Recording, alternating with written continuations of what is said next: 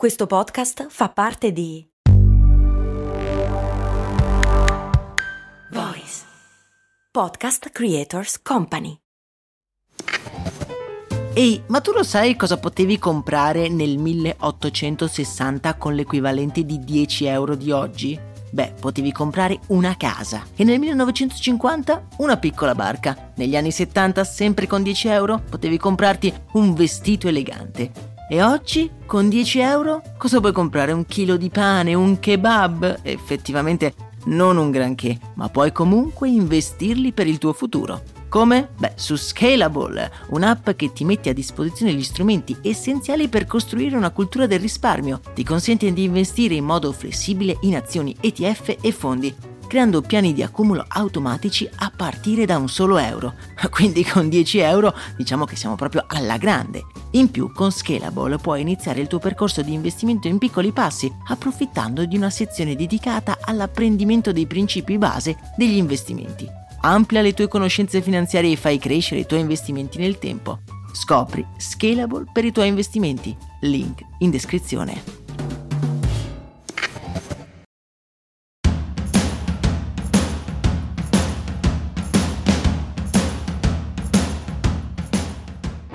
Bentornati amici ed amiche in questo nuovo appuntamento in cui andiamo alla scoperta della storia di uno di quegli oggetti che hanno segnato un'epoca e che hanno anche influenzato di più la nostra società. Io sono Max Corona e oggi, come avrete sicuramente capito dal titolo, raccontiamo la storia del nylon, la prima fibra tessile sintetica.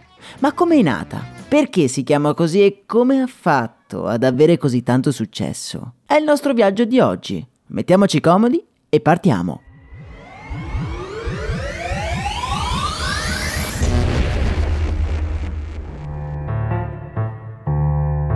La storia del nylon comincia una sera del 1930, proprio fuori dall'Università di Harvard uno dei migliori e più giovani insegnanti e ricercatori dell'Ateneo ha un appuntamento con gli emissari di quella che è probabilmente la più grande azienda chimica d'America. Wallace Carothers ha un appuntamento con la DuPont. Wallace è un personaggio davvero particolare. Nasce il 27 aprile 1896 a Burlington, Iowa. Da giovane, Carothers è affascinato dagli strumenti e dai dispositivi meccanici e trascorre molte ore a sperimentare. Dopo aver frequentato la scuola pubblica si iscrive all'università e si appassiona alla chimica. È talmente uno studente modello che diventa professore di chimica ancora prima di laurearsi. Gli viene offerta nel 1924 una cattedra proprio ad Harvard. Wallace sente che l'ambito accademico è il migliore in cui potersi esprimere, anche perché purtroppo soffre di depressione e frequenti nevrosi, che a suo dire potrebbero risultare più problematici in un'azienda. All'università si può chiudere più facilmente nei suoi studi, senza avere l'ulteriore stress del risultato commerciale. Non è difficile quindi intuire come effettivamente Wallace beh, non abbia molta voglia di parlare con la DuPont. La DuPont è un'azienda chimica che ha fatto i soldi durante la guerra di secessione americana vendendo polvere da sparo.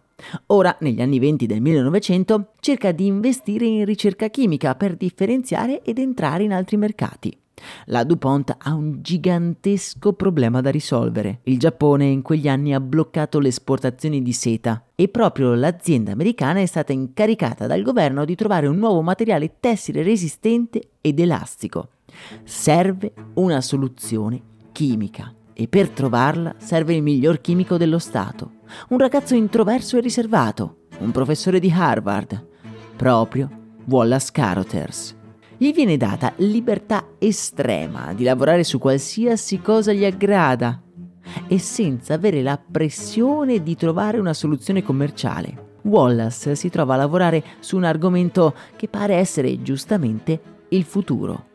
Stiamo parlando della plastica. Dimostra subito il suo acume creando i poliesteri e successivamente nel 1935 crea la prima fibra sintetica andando a rispondere al gigantesco problema che aveva la DuPont. L'azienda commercializzerà questa prima fibra sintetica con il nome di nylon. Il nylon negli anni ha avuto un successo incredibile. Venne presentato al pubblico nel 1938 e lanciato nel 1940. Un intervallo di tempo necessario alla DuPont per risolvere beh, dei problemi, diciamo, di marketing.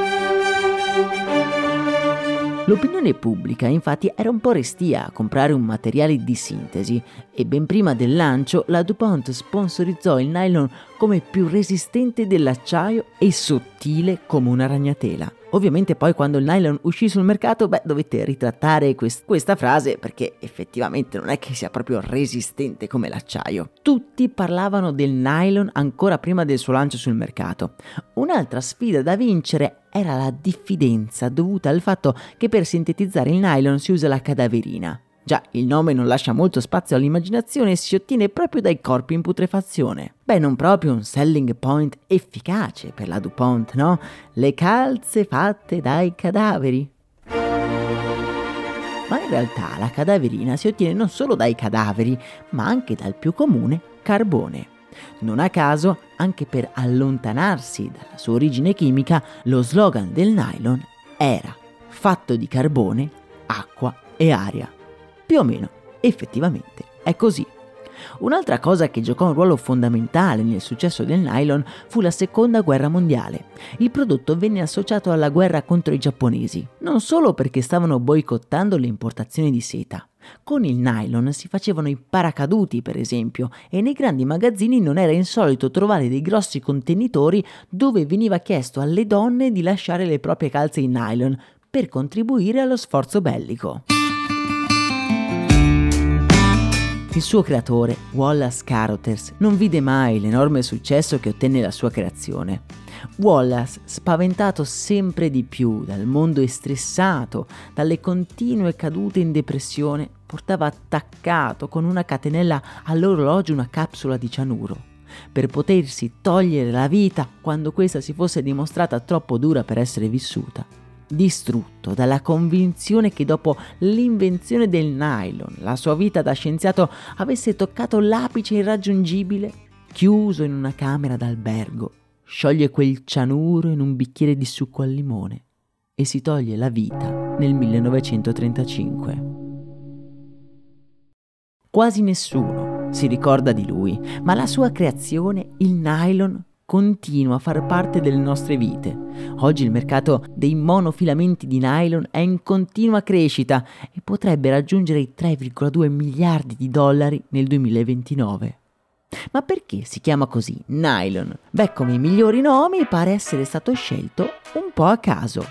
Il suffisso on era il suffisso di tutti i materiali plastici dell'epoca, mentre le lettere NAI sono letteralmente state scelte a caso. Un esempio in più di come il caso influenzi le nostre vite più di quanto siamo disposti ad ammettere. Ed è il caso uno degli elementi fondamentali che ho analizzato nel mio libro Persone che pensano in grande. Trovate il link se lo voleste acquistare nella descrizione di questo episodio. Vi ricordo che se vi piacciono queste storie potete iscrivervi al canale podcast e attivare la campanellina così appena esce un episodio tac siete in prima linea. In descrizione poi trovate anche tutti i link utili. A me non resta che augurarvi una splendida giornata. Un saluto dal vostro Max Corona.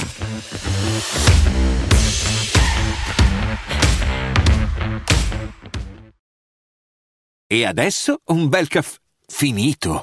Perché rischiare di rimanere senza caffè quando puoi abbonarti a Caffè Borbone? Prezzi vantaggiosi, costi di spedizione inclusi, tante possibilità di personalizzazione e l'abbonamento lo sospendi quando vuoi. Decidi tu la frequenza, la qualità, scegli tra le cialde e capsule compatibili e crea il tuo mix di gusti e miscele. Mai più senza caffè con l'abbonamento Caffè Borbone. Tutte le info su caffèborbone.com.